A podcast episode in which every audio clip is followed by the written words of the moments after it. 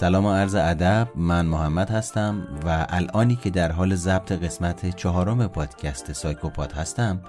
ساعت دوازده شب پنجشنبه 13 آذر 99 اما اینکه زمانی که شما در حال گوش دادن به پادکست هستید چه روز و چه ساعتیه نمی‌دونم. فقط خدا کنه که سر حال سالم باشید و تکلیف کرونا روشن شده باشه. توی این قسمت رفتم به سراغ یک علم نوظهور به اسم هوش اجتماعی احتمالا تا به حال اسم انواع هوش مثل هوش عمومی، هوش هیجانی، معنوی و هوش‌های چندگانه گاردنر به گوشتون خورده باشه. حالا اگر موافقید بریم بشنویم که این علم جدید چی برای گفتن به ما داره.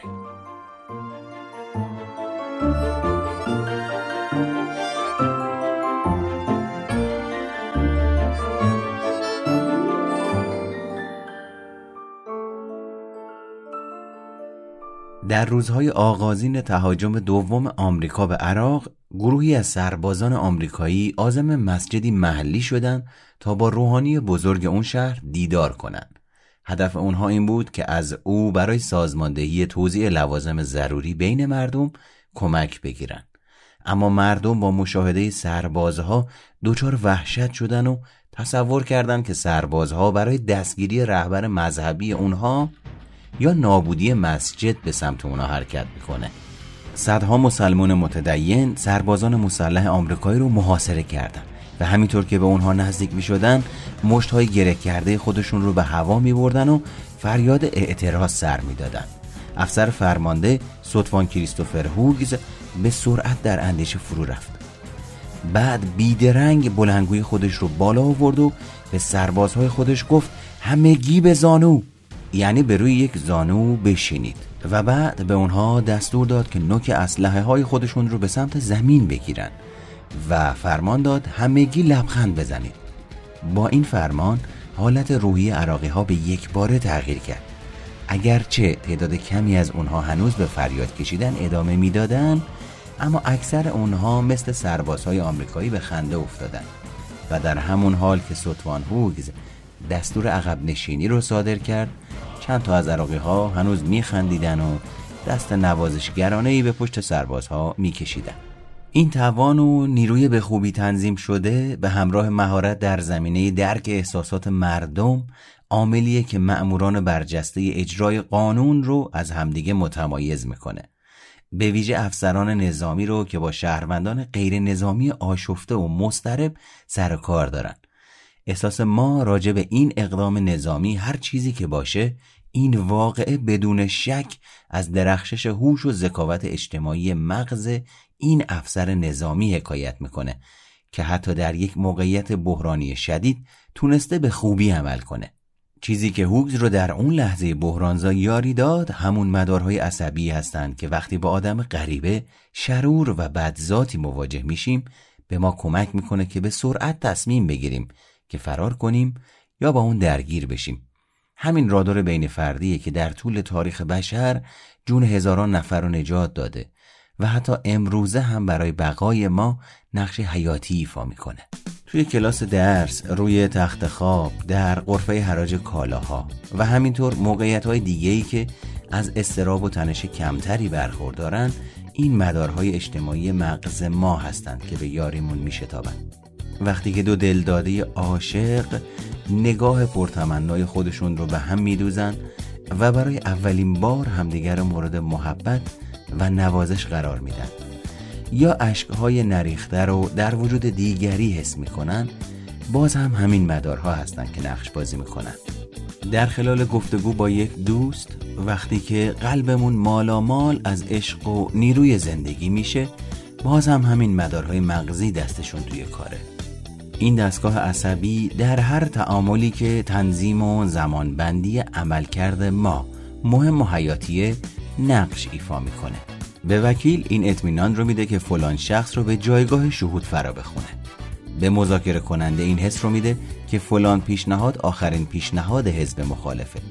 و به بیمار این احساس رو ارزونی می‌کنه که بتونه به جراح خودش اعتماد کنه و در ورای جادویی که در جلسه رخ میده و به یک باره همه حضار از ورق زدن کاغذها دست می‌کشن و ساکت میشن و محو گفتار سخنگو میشن همین مدارهای مغزی قرار دارن.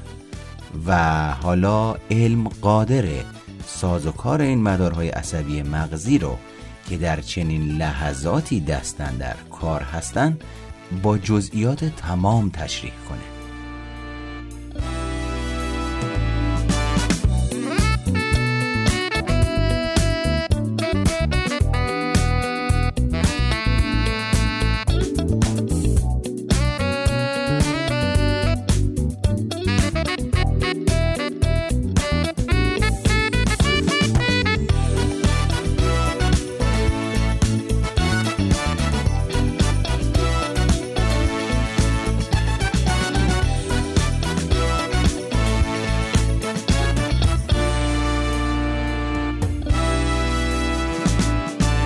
روزی قرار بود در جلسه در مرکز شهر شرکت کنم و به دلیل تأخیر به دنبال راهی میانبر میگشتم.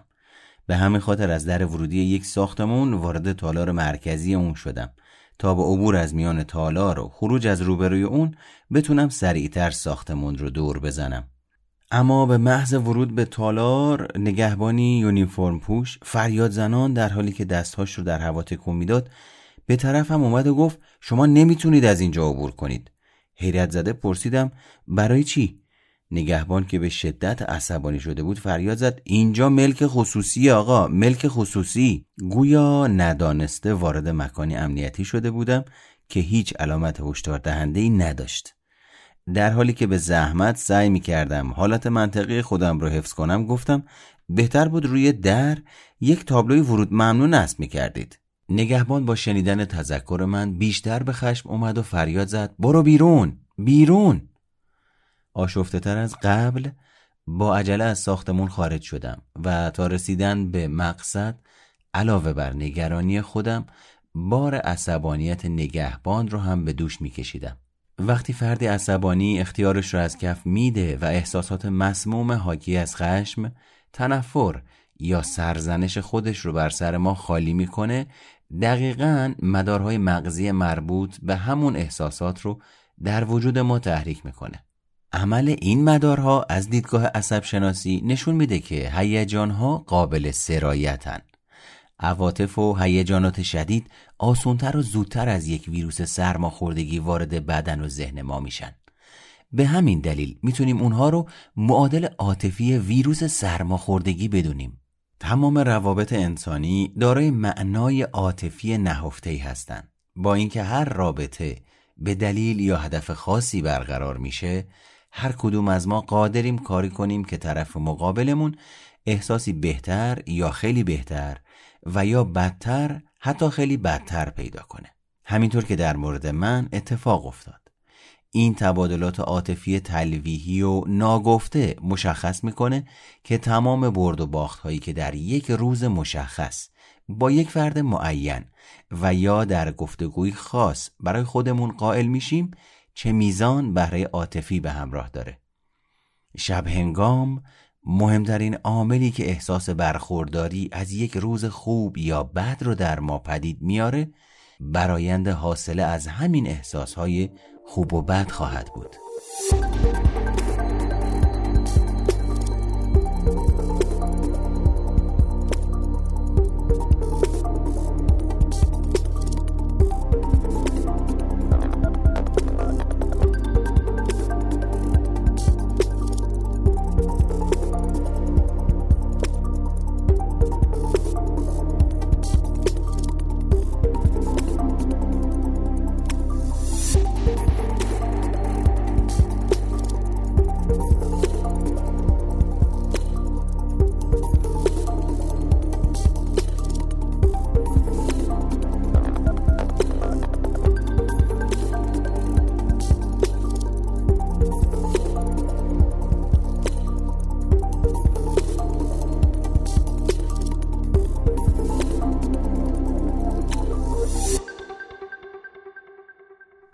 جلسه روانپزشکی به خوبی پیش می رود.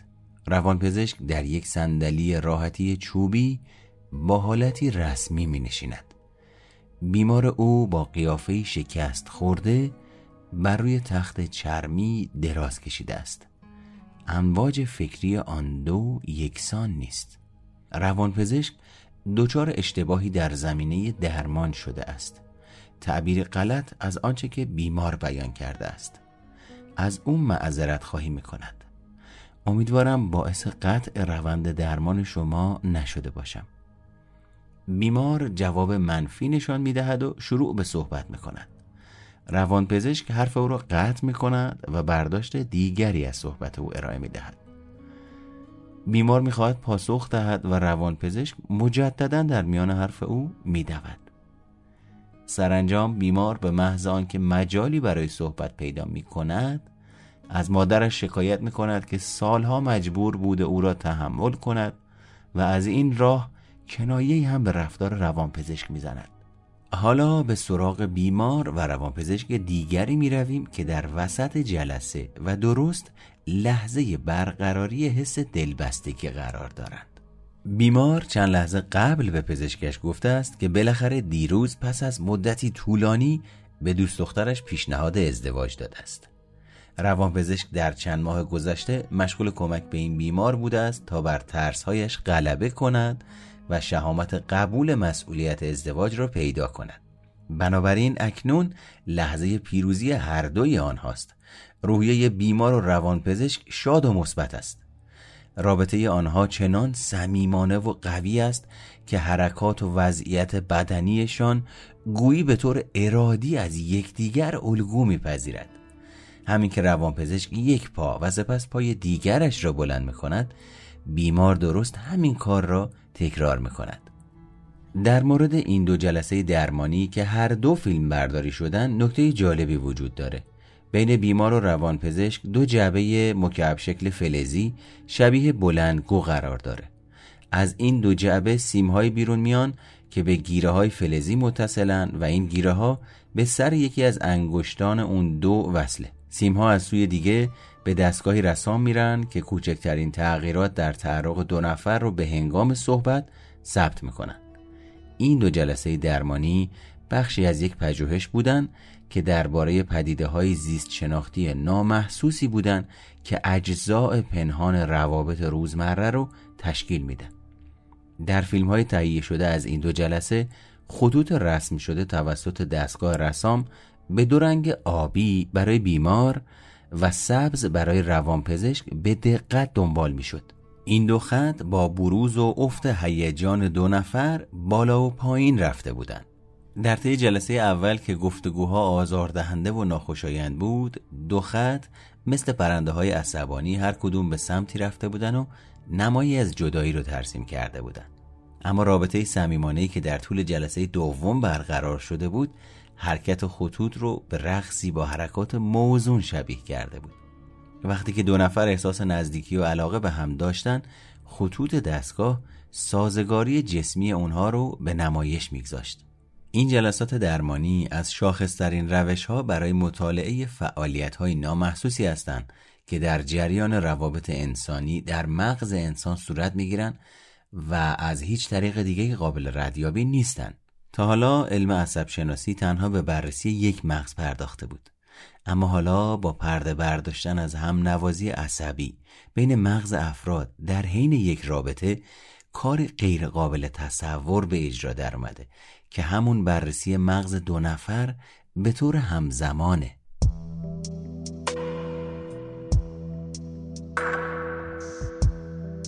آینه یک بار زیبا شد. گمان کردم توی ناگهان در شهر قوقا شد. گمان کردم توی سایه از خلوتم گویی گذشت و باز هم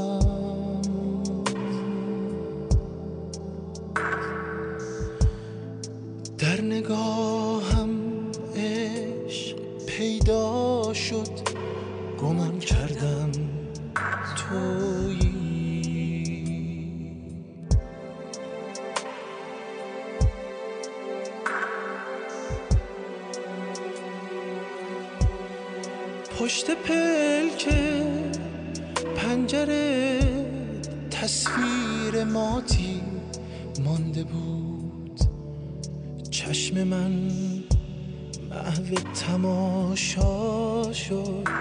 گمان کردم توی رد پایی آشنا از کوچه های شب گذشت. دل پر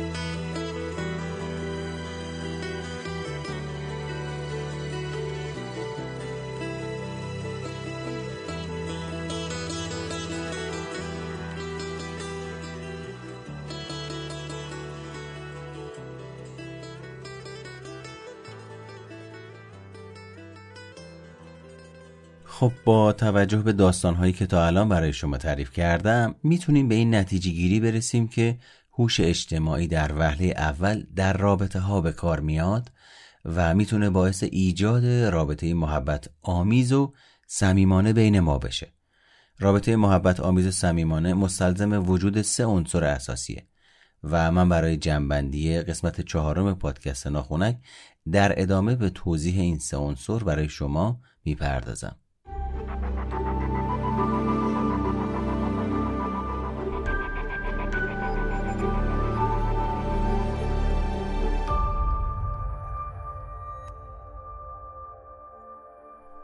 هر جا که یک ارتباط مطبوع جذاب و روون وجود داشته باشه ما اون رو حس می‌کنیم. اما اهمیت اون بسیار فراتر از ایجاد لحظه های دلچسب و لذت بخشه. وقتی که ما در رابطه صمیمانه قرار می‌گیریم خلاقیت بیشتری از خودمون نشون میدیم و تصمیم های کارآمدتری می‌گیریم. خواه زوجی رو در نظر بگیرید که می‌خوان برنامه‌ای برای مسافرت تدارک ببینن و یا مدیران یک تشکیلات که می‌خوان راهبردهای کاری آیندهشون رو طراحی کنن. رابطه صمیمانه با ایجاد شور و شوق و همدلی احساسی دوستانه پدید میاره که در جریان اون هر دو نفر از گرمای تفاهم و درک متقابل همدیگه بهره می‌برن. این احساس دو جانبه دلبستگی و علاقه صرف نظر از طول مدت رابطه رشته های پیوند بین دو نفر رو محکم می‌کنه. زمانی که سه عنصر توجه متقابل، احساسات مشترک مثبت و نوعی همنوایی موزون غیر کلامی ظهور پیدا می‌کنه، رابطه صمیمانه پدید میاد. توجه متقابل اولین عامل مهمه. وقتی که دو نفر به اون چیزی که طرف مقابل میگه و انجام میده توجه می‌کنن، حس علاقه دو جانبه رو در بین خودشون پدید میارن. این توجه دو طرفه منجر به ادراک دقیق و پیدایش احساسات مشترک در اونها میشه. یکی از نشانه های رابطه صمیمانه همدلی دو جانب است. هر کدوم از طرفین احساس می‌کنن دیگری اون رو درک می‌کنه. قابل توجه این که برای برقراری رابطه صمیمانه توجه به تنهایی کافی نیست. جزء مهم بعدی احساس مطلوبیه که عمدتا از طریق لحن صدا و حالتهای صورت پدید میاد. پیام های غیر کلامی بیشتر از محتوای حرف ما در ایجاد حس خوشبینی نقش دارند. گفتنیه که در طی یک آزمایش از مدیران خواسته شد انتقادات نامطبوعی رو از کارمندانشون در قالب رفتاری گرم و دوستانه مطرح کنند. همه کارمندان پس از این گفتگو بدون استثناء احساس مثبتی داشتند. عنصر سوم برای رابطه صمیمانه هماهنگی و همنواییه. ما از راه های غیر کلامی ظریفی مثل آهنگ شتاب در گفتگو و حرکات بدنی خودمون رو به خوبی با دیگران هماهنگ می‌کنیم. اشخاص در یک رابطه صمیمانه زنده و پرشورن و عواطف خودشون رو آزادانه ابراز می‌کنن. واکنش های سریع و ذاتی افراد در چنین رابطه های شبیه حرکاتی موزونه که به دقت طراحی میشن. مثل این میمونه که تمام کنش ها و واکنش های دو طرف رابطه به طور ارادی برنامه ریزی شدن. دو نفر به چشمه های همدیگه نگاه می‌کنن بدنهاشون به هم نزدیک میشه یعنی صندلی خودشون رو نزدیک میارن حتی بینی اونها بیش از حد معمول یک گفتگو به هم نزدیک میشه و سکوت اونها رو نمیآزاره. بدون وجود هماهنگی فضای گفتگو ناراحت کننده میشه و واکنش ها با تأخیر و یا وقفه های ناخوشایند صورت می‌گیره و افراد بیقرار یا معذب میشن. چنین ناهماهنگی هایی رابطه صمیمانه رو به نابودی میکشونه.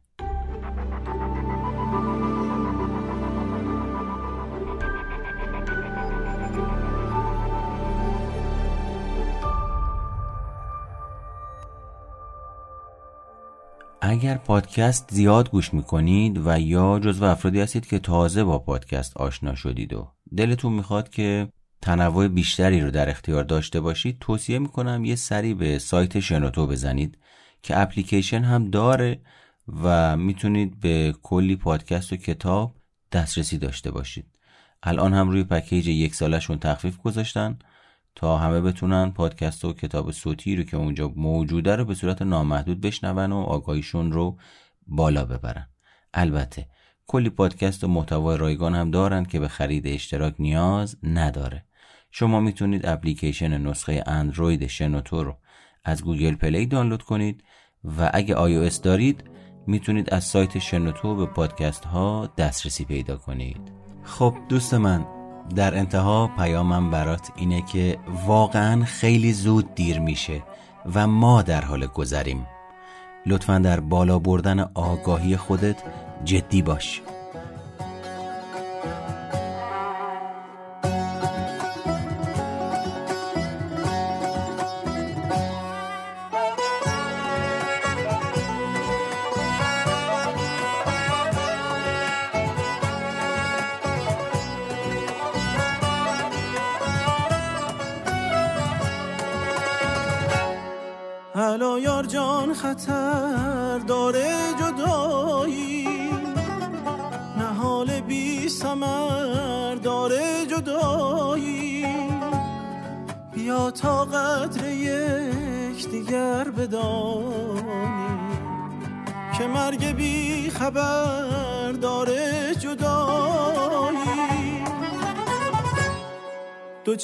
چشمونم شده ابر بهاری. شده کار دلم چشم انتظاری. بیا و این دل شکستم را. به آغوشت بکش ای جان کجایی؟ خدا بود یارت خدا نگه داره الله مدد کارت خدا نگه دارت خدا بود یارت خدا نگه داره الله